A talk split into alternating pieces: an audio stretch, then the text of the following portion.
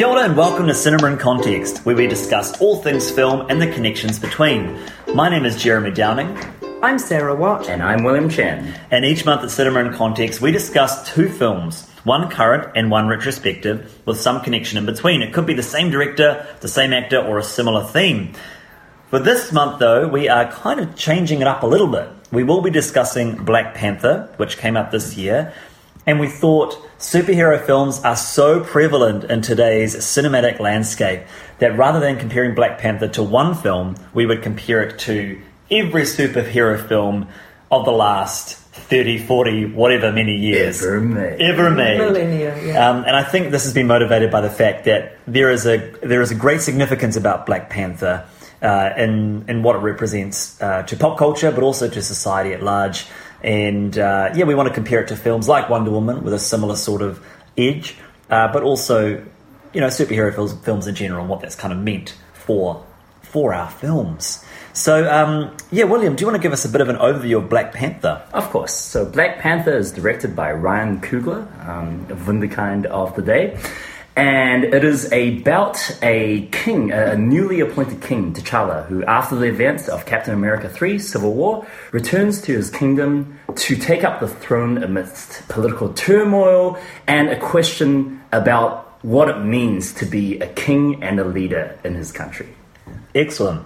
And, uh, yeah, I don't really know what more else we need to say about every other film, superhero film made, because, I mean, I'm going to jump right in. For me, the biggest issues that I have with Black Panther are because it feels like every other superhero film ever made in a lot of ways. Um, apart from those tropes, I loved it. Which is really funny, because a lot of people say, no, it doesn't feel like a lot of superhero films. Um, but I do agree with you, Jeremy. Um, I think the...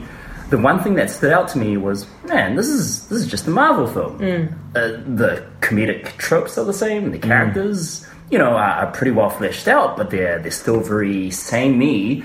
Uh, and the the overall conflict is it's rooted in something really really interesting. But it feels like the movie doesn't really want to go that direction. Yeah. Can can we have a spoiler-filled discussion? Yes, I Are think we, we should. Yes. Because I think anyone who's interested in listening to us has seen it before. I think so. And so this is your, your spoiler warning uh, right now. If you do not want spoilers from Black Panther and you haven't seen it, turn off this podcast and revisit us once you've listened to it. Because yeah, I want to jump into that. I feel that um, the film does a lot for black representation. And it's really thrilling to see a, a, a wealth of black characters fully kind of realised.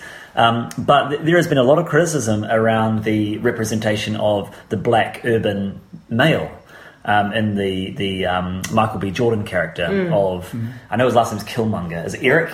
Yeah. Eric Killmonger or something like that. Well, Killmonger is yeah. his um, his nickname he got in the army. Oh right, yeah. His, yes, Eric, his villain name. Mm-hmm. Because I feel like you've got this really complex character. Um, he's he's woven into the story of Black Panther like a good villain should be. Uh, he has great potential for redemption and for uh, reconciliation, and for them to be able to work with this kind of mythical African pride, you know, homeland, but then also this kind of image of broken uh, urban black identity. But mm. the fact that he dies at the end, and that's the spoiler, the fact that he chooses to die, um, you know, he has the choice to live. Uh, you know, they're trying to make a statement, but it's pretty dire. And I, I just thought there was an opportunity to keep him alive. And also there's the criticism that most other other Marvel villains have survived, like, their films. Um, why does the black one have to die? Because um, he was so awesome. Like, yeah, I, I, th- I, I'm wary of people saying, oh, why does the black one have to die? But, I mean, I, I hear you. I, I feel as though there was... I, I've, I too have read criticism of the um, criticism by black commentators about the fact that Black Panther didn't do enough. Um, it went so far, but didn't do enough. And and my in- instinct on reading those sorts of articles was, well, if it, I mean, I'm not black, but I'm a woman, and Wonder Woman was meaningful to me in surprising and unexpected ways. Um, particularly as a, a woman and a film lover who traditionally loves the sorts of films that boys like. You know, in my, my top ten is, um, with the exception perhaps of The Sound of Music, God bless it, is riddled with Godfathers and Goodfellas and Reservoir Dogses, you know. So Wonder Woman was unexpectedly moving and wonderful for me. And I'm not prepared to say, yeah, but it didn't do everything right for women and solved it all in one fell swoop, because progress was still made. And I I don't think it's unfair to say Black Panther made extraordinary leaps, not just in its casting of, I think there were like three white people in the whole film. Um, can I just add a bit? Uh, I read somewhere a very clever commentator on Twitter said that the uh, the two main white characters were the Tolkien white guys. Well, that's, yeah. yeah, that's nice. Because I did think how cute that it is. It's basically yeah. they they were the you know um, Bilbo and um, I guess he was Smeagol at the yeah. time. That's right. That's that scene in the, the the last Hobbit movie was absolutely a highlight. So there was something quite cute about that's right. But um, and I believe that obviously if you if we remember as well that the um, Um, the white guard in the museum in London right at the very beginning before Michael B. Jordan um, poisons her coffee or whatever it was that yeah. happened. Um, but, I mean, apart from that, extraordinary to have so many um, black characters, black actors rather, on screen all at once. And I'm not suggesting that, that well, that's enough, so you've had your lot now, so now we'll get back to making white people movies. I don't mean that at all, but I still think it was more than just tokenistic, you know. Yeah, and I agree with you. Despite my coming out the gate with a criticism, I just got, I guess I just felt natural to lead on from what we were talking about then. But yeah, that's that's true. And you actually came up in a conversation I had with a, with a friend of mine um, who said to me uh, after she said to me, "Have you seen Black Panther yet, Jeremy?" And I said, "No, I'm, I've been meaning to." Blah blah blah. She goes, "Look, it made me proud to be African, and I've never been that proud of my African heritage." And mm. I thought, wow, what what an incredible endorsement of this film. Mm. And it, and I said to her, I said, that reminds me of my friend Sarah, who, who had a similar response to Wonder Woman mm. as a woman. Mm. And she and, it, and my friend who was a woman is a woman as well, she agreed that yeah. Wonder Woman had that same kind of rousing, you know, mm. uh, feeling. And so, yeah, I, I think I think it's significant that it, that it has... has this great pride about it. It's I think strong. The African comment is really interesting, because the thing that struck me the most about Black Panther was the African accents. I thought, how marvellous that this isn't just a film with a whole lot of African-American-sounding actors in it, um, but the fact that people went back to, you know, African roots with their accents and everything, and none of it felt like racist or a bit hokum, because it seemed appropriate, but I thought really unusual, because apart from, and here's my ignorance about to be demonstrated, but I mean, apart from District nine perhaps, I don't even know, did anyone in District nine actually sound... So the, the lead guy sounds South African. Do oh, they they, they, uh, all sound, they they all sound so fine. Yeah. But apart from that, yeah. and obviously those dreadful white colonial films that are sort of, you know, set back in the olden days of Africa. Zulu. Yeah, right, and out of Africa and whatnot. You don't really hear African accents on um, in the movies. Mm-hmm. And for something for a mainstream um, superhero flick, I thought that was just bloody great, you know, I love that. And you mentioned the the, the great um, characters, but also the actors. I just was sitting there, like, I didn't really look too much into the cast. Oh. And I was sitting there, and there was just great actor after great actor kept popping up on the screen. Yeah, in bit roles and big roles all over the place, yeah. yeah. It was really thrilling. I mean, when um, Daniel Kaluuya came on screen, I actually didn't even recognise him, because he was so different to Get Out. Yeah. Which actually made me... Appre- we were having a discussion in our last podcast about whether or not he, he deserved that nomination, and we kind of came to for, the consensus... For Best Actor for Get Out. For Get Out, we came to the consensus that, yeah, he's doing some really lovely work mm. here. And and I was one of the key people that brought that topic up, and I and I felt... a little bit, not ashamed, but I felt like I changed my mind a bit, that actually to see him in such a vastly different role. Yeah, than, and really acting, as you say, the antithesis of the nice guy that we've sort of become used to with his Chris character. Yeah, yeah that's right. Very different. Yeah. And um, I love, love, love um, Danai, what's her name? Danai Gurira? Gurira from um, Walking Dead. The Walking Dead. Yeah. She mm. plays such a different character in The Walking Dead. She plays yeah. Gurira, very staunch. Danai Gurira. Gurira, yeah. Mm-hmm. She plays the staunch samurai sword wielding uh, Michonne. And then to see this woman with a great sense of humour. Actually, the sense of humour that the characters have is also to be commended. Mm-hmm. Um, they're complex, but they're not. They're not that. that what's yeah. the character in Guardians of the Galaxy? Um, Star Lord? No, no, no. The the, the one that has no sense of humour. Oh, Drax. Yeah. No, no. The um the woman, the one woman character. Oh, Gamora. First, yeah, she's just like this. The stick in the mud. Oh, just terrible. Mm. I thought you meant Drax, who, um, who the joke is he doesn't have a sense of humour. Yeah, right. Yeah. I don't um, like this. I, I like, I do like the humour in Black Panther in that it's it's not it's not very uh, comic booky. Like mm. it feels very much character based and and naturally flows from the situation or from the relationships. Like a lot of the scenes between um, T'Challa and his sister, who, oh man, Letitia Wright is so good. She's like my favorite character in this movie. Same, mm. absolutely, yeah. yeah. Mm. She just kills it on yeah, screen. Yeah, totally. Um, but it, it just, yeah, their relationship feels very, you know, like teasing siblings, and and it, it doesn't need to dig much deeper than that, but just the characters bring it to life, and I think every major relationship feels that way. Mm. It just feels lived in these roles. Mm. And there's there's some really, like, um, again, back to the... the Danai Gurira, is it? Um, she's she's got this relationship with Daniel Kaluuya, but it's mm-hmm. not. It's kind of not doesn't really define her. Then you've got um, Lupita Nyong'o's character, who is the love interest, but again, mm. it's like they could not be together in the next film, mm. and that would be fine. And the sister, yeah, she, she, she's a love interest who, who's not just the voice of conscience. No. She, she actually gets to do stuff and yeah. you know affect the story, and isn't is, just waiting around to be chosen yeah. at the end. Um, or sacrificed or anything. Oh, look, goodness. I mean, if, if I'm suddenly visualizing sort of steps of progress, and I feel as though we've been sort of banged around the head by superhero movies with a majority white male cast, sometimes some interesting ethnicities, a token woman. I mean, Black Widow, you're having a laugh. Good Lord, you know. Have you and seen that? There's a Saturday Night Live clip where they do the Black Widow movie, and the joke is that it's it's actually just a romantic comedy with all the characters from Avengers, you oh, know. For crying out loud. And then all of a sudden we get Wonder Woman, and we're like, oh, look, you know, women can be powerful, and you can do a Bechdel test on a superhero movie and it'll pass. And then we get Black Panther, where not only is there representation um, of people of colour, but then all the women also have really strong roles. I just think is marvellous. Thank heavens we don't... Am I just going to use... I shouldn't keep saying marvellous, because it, it sort of belies a, um, a, my favouriting Marvel over D C, and, that, and that's not true. But um, the but distinguished I, competition. That's right. Oh. But I do, but I do think it's so won- wonderful that um, that yeah, actually, suddenly the Black um, Black Panther movie proves actually you can do all of it. It is super cool. I absolutely agree with you, Sarah. Especially when you compare Black Panther to a movie like Justice League, where Wonder Woman is just, she's a supporting character at best, I would say. Mm. Like, everything they did great in Wonder Woman, they just squander in that, that stupid, stupid movie.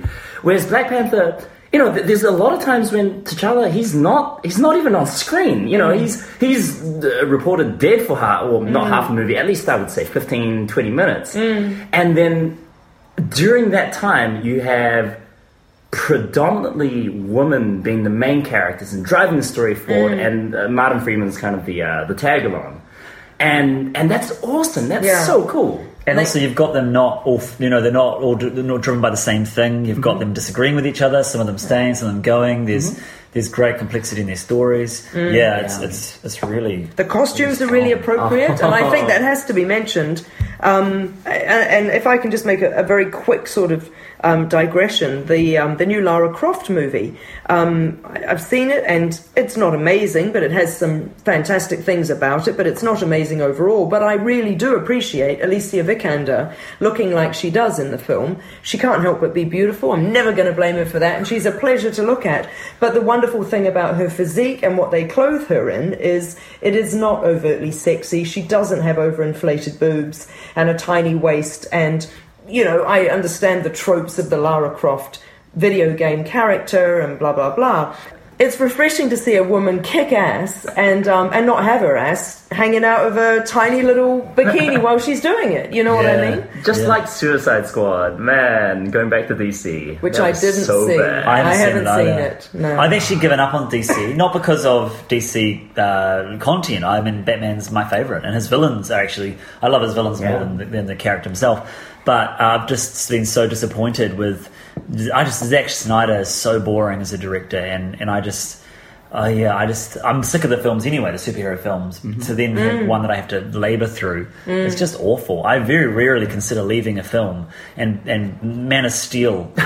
was on the verge. A low point for you, huh? It really was. Mm. And, and there's a lot of good things going for that movie, but my gosh, mm. no film needs to be two hours and forty minutes. Have I told you guys about my Man of Steel story? Okay. I'm not sure. Um, so so I, I went to see Man of Steel with my good movie friends uh, in the States, and we went to a midnight screening. Little did I know that with trailers, the movie was over three hours long. Oh my So gosh. We ended up uh, leaving the cinema. It was like three twenty in the morning, and because the final hour of that stupid movie is just... I don't know, um, synapses, firing. Yeah. firing, destruction. I ended up with the worst migraine I've ever had in my life and went through the entire night until morning just, I can't in believe agony. I did that. Yeah, yeah. And so, yeah, what a what a film. Terrible experience. Well, let, let's, let's compare it to some other films. I mean, my um, one of my favourite superhero films, not so much because it's a, a brilliant film, but because of the significance it holds for me, is the original X-Men film of two thousand. Yeah. I'm pretty sure mm-hmm. it was two thousand. So Bryan Singer...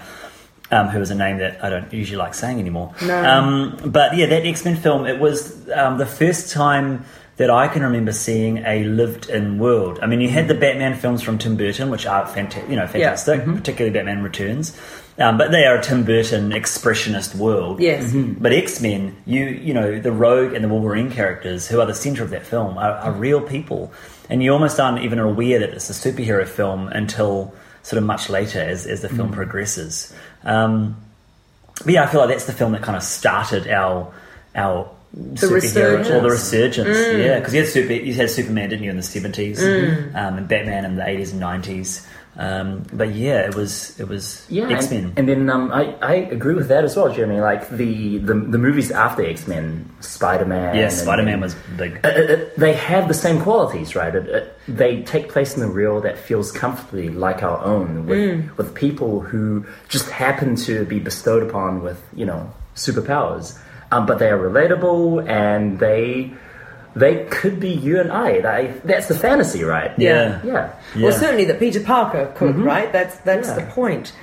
Um, and the X-Men, you know, and in mm. fact, when at the start she's yeah. just a girl with a dream, and then mm. you know she's she's given the gift of killing people who touch her. Mm. Um, for, for me, with um, because superhero movies are not my favourite genre, and I have with recent years when we've had more and more of them, I've become a little bit inured and certainly less excited.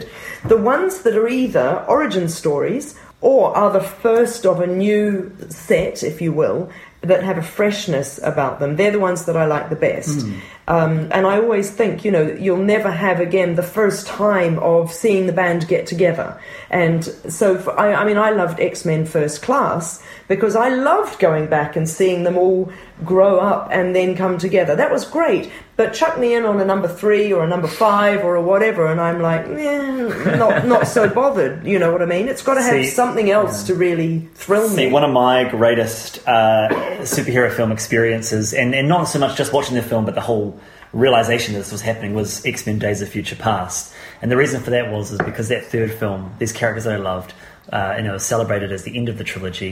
Half of them were killed off or cured or or or, or you know just evicted from the story. Yeah. Um, and it was no, such like, a like Rogue, who uh, what appears for one scene. Uh, it's just depressing. No, I'm talking about um, X- uh, X three. Yeah, yeah X three. Yeah. yeah. Well, she cures herself. I yeah. Um, and and I just was so disappointed. But then to have. Um, You know, the end of the, the Wolverine film where he's in Japan uh, with a hint that Xavier and Magneto are coming back. And then to have a time travel film where they combine this new cast of the reboot with the old cast mm. to kind of heal the wounds of before. You like plus, all that? Plus, it's, I mean, time travel I'm a sucker for anyway. Yeah. And it's set in the seventies, which is my yeah. favourite era ever. yeah, right. Um, that just had me fizzing. So... Yeah, that was um, talking about a, a seventh or an eighth or whatever. Yeah, yeah. Sixth or whatever it was. That yeah. was that was a high point for me. Because I got to be honest with you, I'm not I'm not instinctively excited about Wonder Woman two, because mm. we've had the. I mean, it's, maybe it's not technically an origin story. I don't know, but for me it is.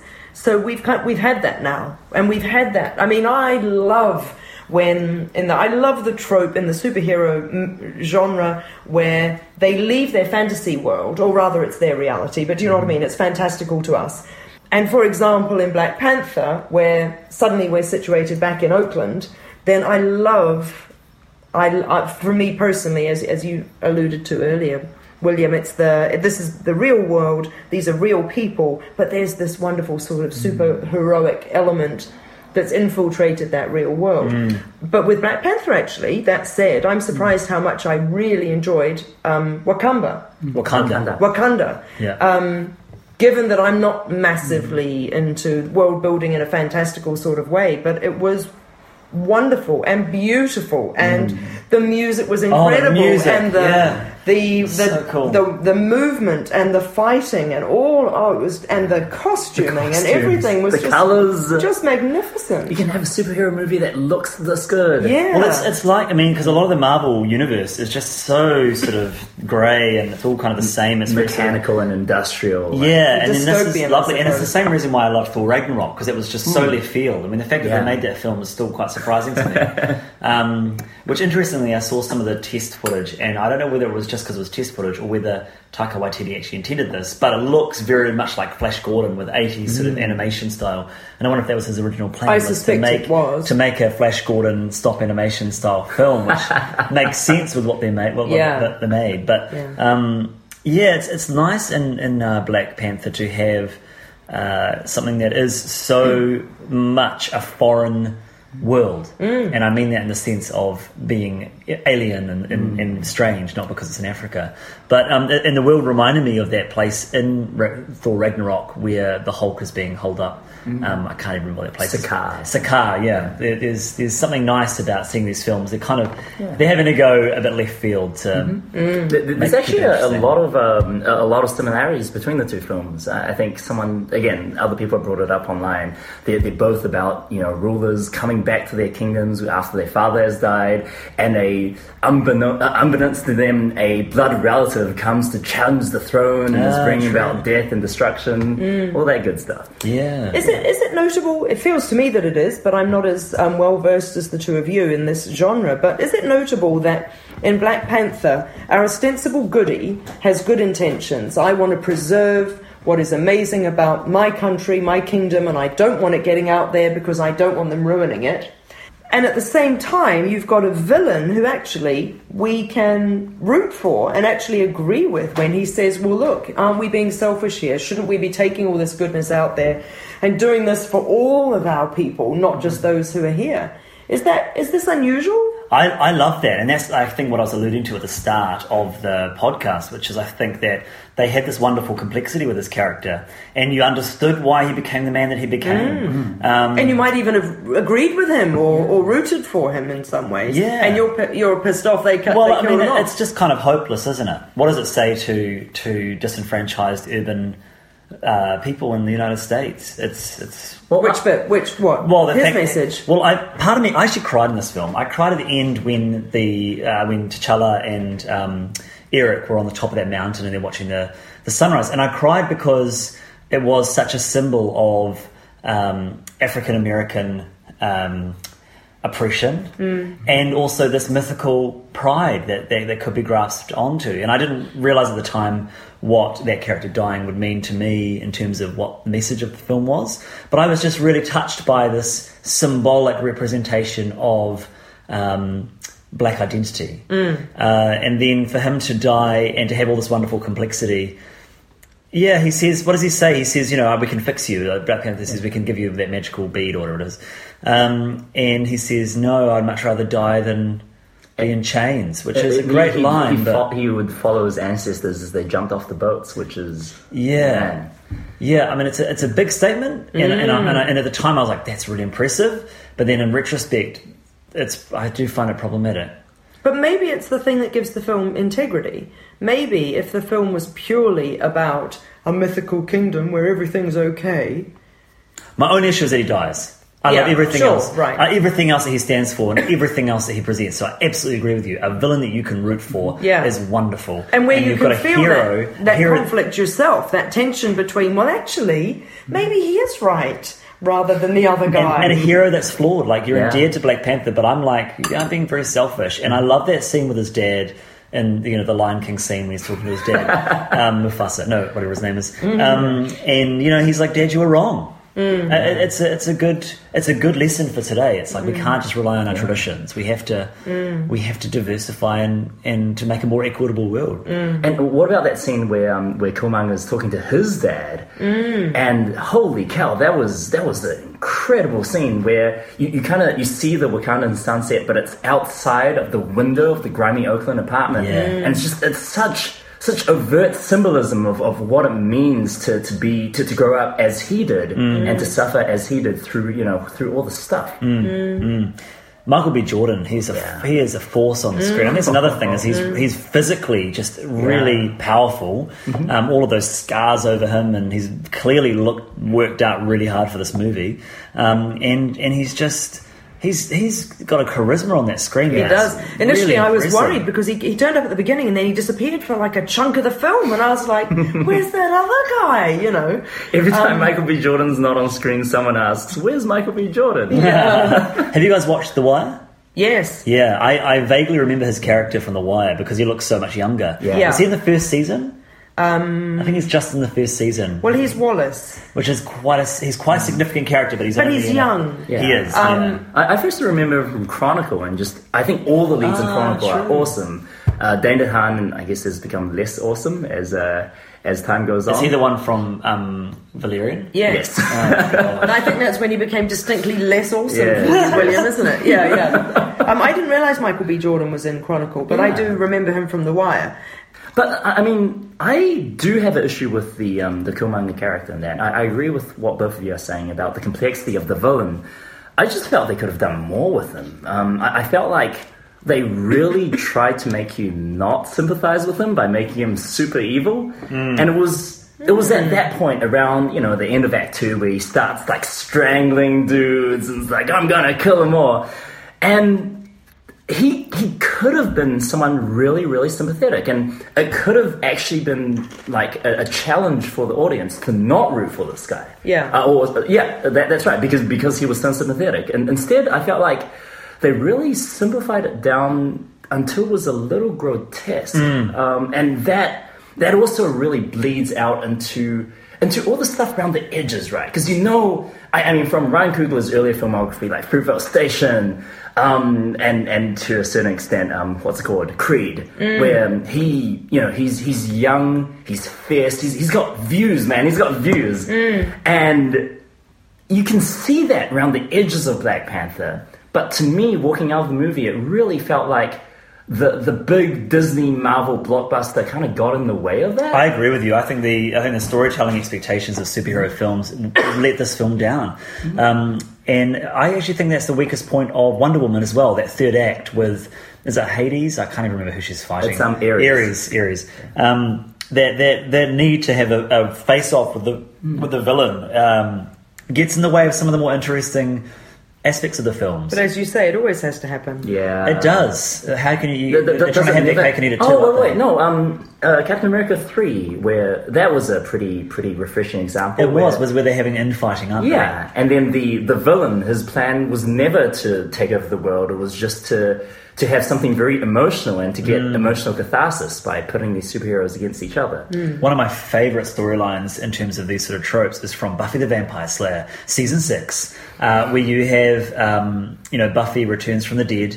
Uh, her friend, her friend, the witch Willow, brings her back, um, and the consequence is, is that Buffy was actually quite happily in a place of peace, and that her friends ripped her from that. Um, so it becomes a big metaphor for. I can't believe depression. you always manage to find a um, you always mind, manage to find a correlation with Buffy the Vampire Slayer. Oh, I think it's quite admirable. That's great. Uh, I don't think I brought Buffy up in a podcast yet, have I? Oh, I assumed you had. Oh well, I'm claiming it. We'll claim it for the yeah. hospital first time. But um, they set up these three nerds as the potential villains of the season, and spoiler alert for Buffy season six, um, they are pathetic, and ultimately it's the friend Willow that becomes so overwhelmed with black magic. Metaphor mm. for drug use, that she becomes the villain and that Buffy can't kill her because she can't kill her best friend mm. um, and has to find a way to save her and ultimately can't. Someone else ends up doing it. Um, but, yeah, just as a, as a way of previously every season before that there'd been the big bad, the big villain that Buffy has to face off with whatever skills she needs to use at the time. But to have this this complex... dynamic of, of a friend being the person you're fighting, which is the same mm. as, as Civil War three. Yeah. And I think that um, Black Panther, it, it could, I mean, they were, they were cousins. Yeah. Um, with more time uh, or with further film development, that relationship could become something like that. But maybe they're just not really interested in doing that. Maybe that's just not what the film's trying to do. And mm-hmm. But yeah, they had to have some kind of villain face-off at the end. Well, what do you guys feel about the connections to other Marvel movies? Because sometimes, you know, these connections overwhelm these movies. Uh, and sometimes they're okay, like in, you know, Thor Ragnarok and Doctor Strange. But how was Black Panther for you guys? What um, connections in what regard? You know, Easter eggs and characters popping in and right. that kind of thing. So, like Doctor Strange turning up in a couple of films, yes. that sort well, of thing. Well, both and both that our Tolkien Tolkien white men um, had been in previous films. So you mm-hmm. had in previous superhero films, in previous Marvel yeah. films. So the Andy Serkis character, he was the villain in Age of Ultron, Age of Ultron Avengers. Yeah. Yep, mm. he pops up, and Martin Freeman is in Civil War, I yep. believe. So I never remember those sorts of things, unfortunately. Mm. They're, they're pretty. They're, they're pretty minor characters. But it's like with Easter films. Eggs. I'm not your target market mm. for, for noticing the Easter eggs either. Mm-hmm. And even though I'll stay for a credit cookie, they never mean anything to me. And everyone else in the audience is the ones going, oh, oh, right, oh, good. And I'm like, wait, wait, what?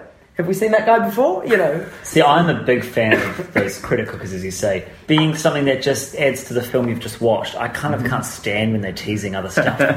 It's just a cheap shot. Um, I, I feel that, uh, and I've said this before, these films are like television. Yeah. And, and a lot of our T V is now fantastic pieces of cinema. But that, I, I don't have an issue with it. I just have an issue with the fact that you go along to the next episode of Marvel every year, yeah, three hundred million dollar episode, yeah, um, it's it's pretty cheap. It's, it's the whole, so what are they going to do next? Just say it was up to us, and it isn't. And unfortunately, they'll roll out another one, and people will pay the money, and it'll be fine, and it'll make money, and who cares? But if it was up to us, what would be the next step on my imaginary step then of well, progress well, I, or kind of innovation? For me, it's it's already happening. Like Logan was a was a massive highlight, mm, mm. Um, but Damon Lindelof, and you all know I'm a massive Damon Lindelof fan, mm. is doing The Leftovers with H B O. Oh, sorry, not The Leftovers. That's what he's just done. Um, Watchmen. He's doing yeah. Watchmen with H B O. Which, Wait, you, know, you mean a series? A yeah, T V series yeah. of Watchmen, mm. and the book is is just wonderful. It's such a rich book. It's effectively yeah. The Incredibles. Mm-hmm. Um, You know, superhero people have got sick of superheroes, third generation of superheroes, and what what what would people who actually are superheroes, what would they be like? In real, what sort of mental health sort issues? Sort of like I R L. Have? Well, yeah. What's you mean, I R L? In real life. Do you oh, mean yeah. what would they be really like? Yes, yeah, so you've got ones that are either um, sociopaths or mm. um, attention seekers or uh, thrill junkies or, mm. or very, there's all sorts of things. Mm-hmm. Got major daddy and mummy issues. Um, you know, because Doctor Strange wasn't a very nice person until he had his epiphany.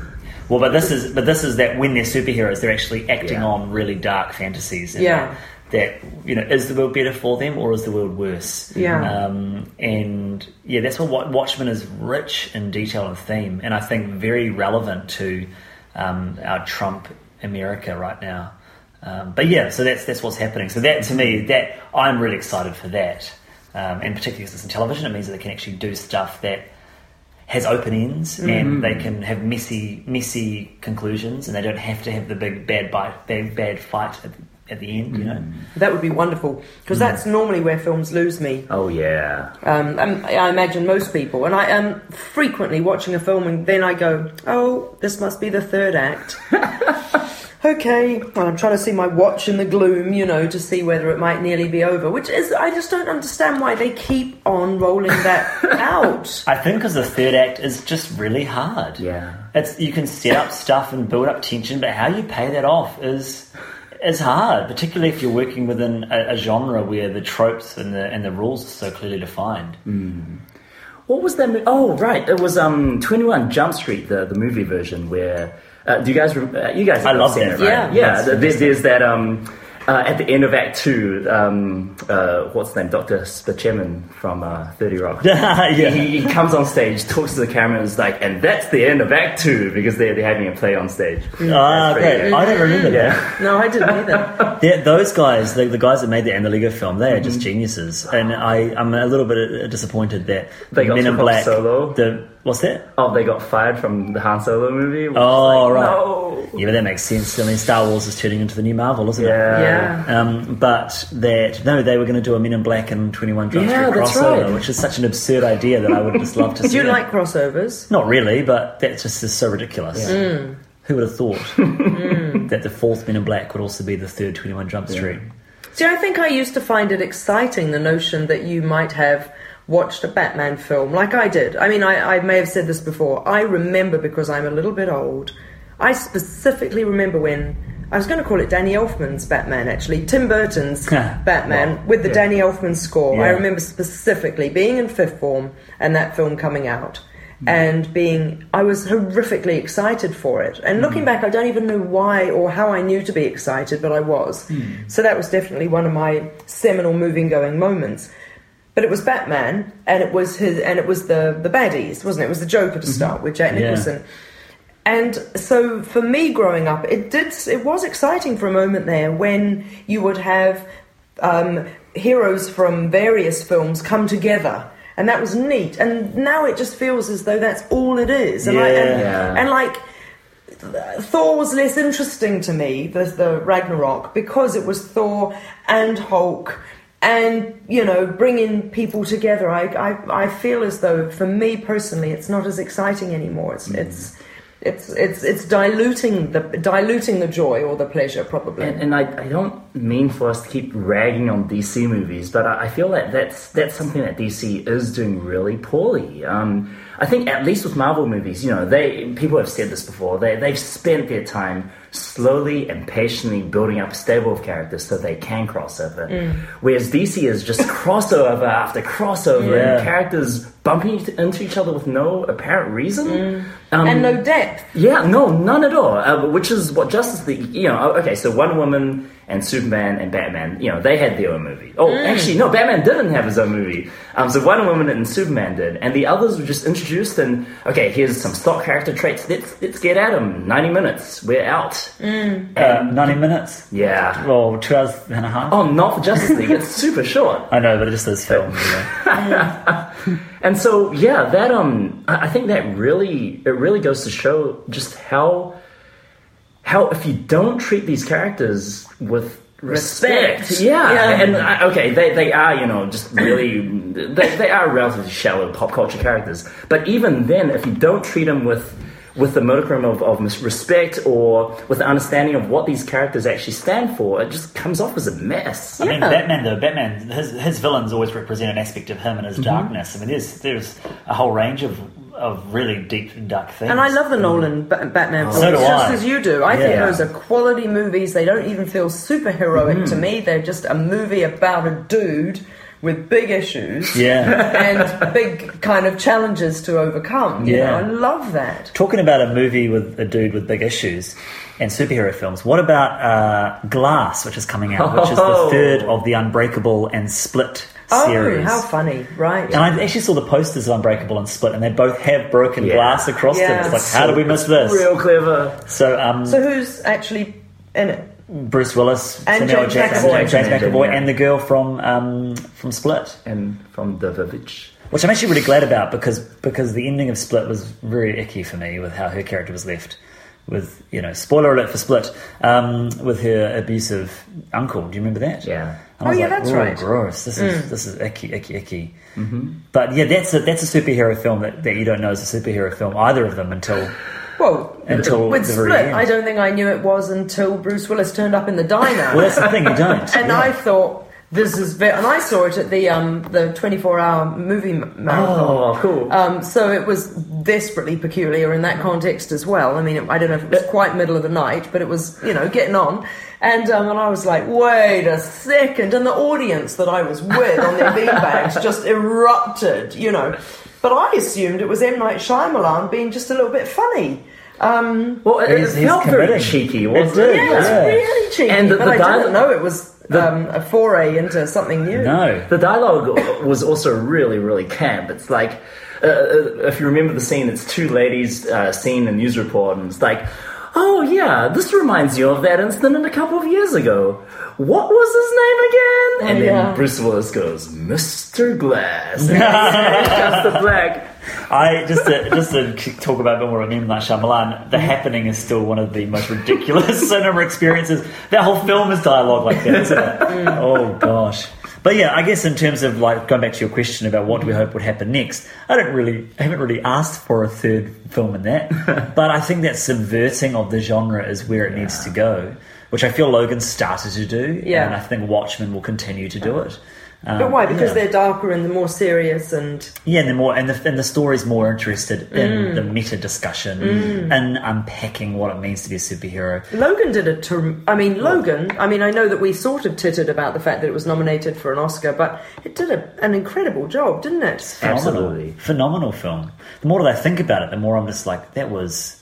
Actually, was, really, it was good. really good and moving yeah. and well acted and took itself seriously. Yeah, and was R rated. And I couldn't believe yeah. that when I was watching it. And there was there was claws going through cheeks and, and decapitations that you oh. actually saw and that weren't cut away from. Which I love that, not because yeah. I love violence. I mean, I do love film violence, but not because I love violence in real life. Because you know, sometimes we get it's so desensitizing just to see people getting punched all the time, yeah. you know, constantly. Or shot. Yeah. Like, yeah. Oh, well, yeah. yeah. Okay, that guy's gone. And like to see it for real, it's like, yeah. holy crap. And, and when that family gets wiped out as yeah. well, it's just terrible. And, and it just ups the stakes so much for both the character and the movie as a whole. Mm. Like, oh, okay, this is why why Wolverine's so so messed up. Because, yeah. come on, he is nice for mm. I mean, the Wolverine, the Origins film was not great at all, mm-hmm. but the, the Japanese, the second one, the second one in yeah. Japan was just wonderful. And the extended version of that, which which again is R-rated, mm-hmm. is, is adds some richness to the um, the Japanese characters, because I think they must have cut it out because it was subtitled or something. Mm. Yeah. Um, and and then that third one is just, yeah, the, the trajectory of his standalone films is mm-hmm. really impressive. So, so here's the evidence that even as recently as last year when Logan came out, that films of this genre can be well written, mm. A. They can be well written and deep and thoughtful and meaningful and well acted, and audiences get it as well as the visceral mm-hmm. thrill. So mm, aggravates me so much that so many other movies of the genre are just sort of rolled out with the expectation, well, you know, put it on and they will come. Yeah. You know, I think it's do it's, and it's because it's riskier to make that sort of film, isn't it? Mm-hmm. And and the the Marvel machine knows how to produce films that are going to make billions of dollars. Um, and I think the film Logan, that could have been terrible. Uh, you know, mm. all of those choices could have failed. Um, but I think on a similar note, like Deadpool, which was yeah, also a huge financial risk, and a lot of people had to put their careers on the line. Mm. Um, and of course, it was a hit, and mm. so they're making a sequel. But just yeah, kind of um, back, piggybacking off your point, Jeremy. I, I do think it's because the Marvel machine is, I mean, there's, there's time limits and there's monetary limits on what you can and cannot do. Mm. Um, and it's it's the smaller movies like Logan and Deadpool that can actually risk things and try new things. Yes. Thank you for listening to another episode of Cinema in Context. If you enjoyed our podcast, then please share it with your film-loving friends. You can listen to Cinema in Context through SoundCloud or through Apple Podcasts.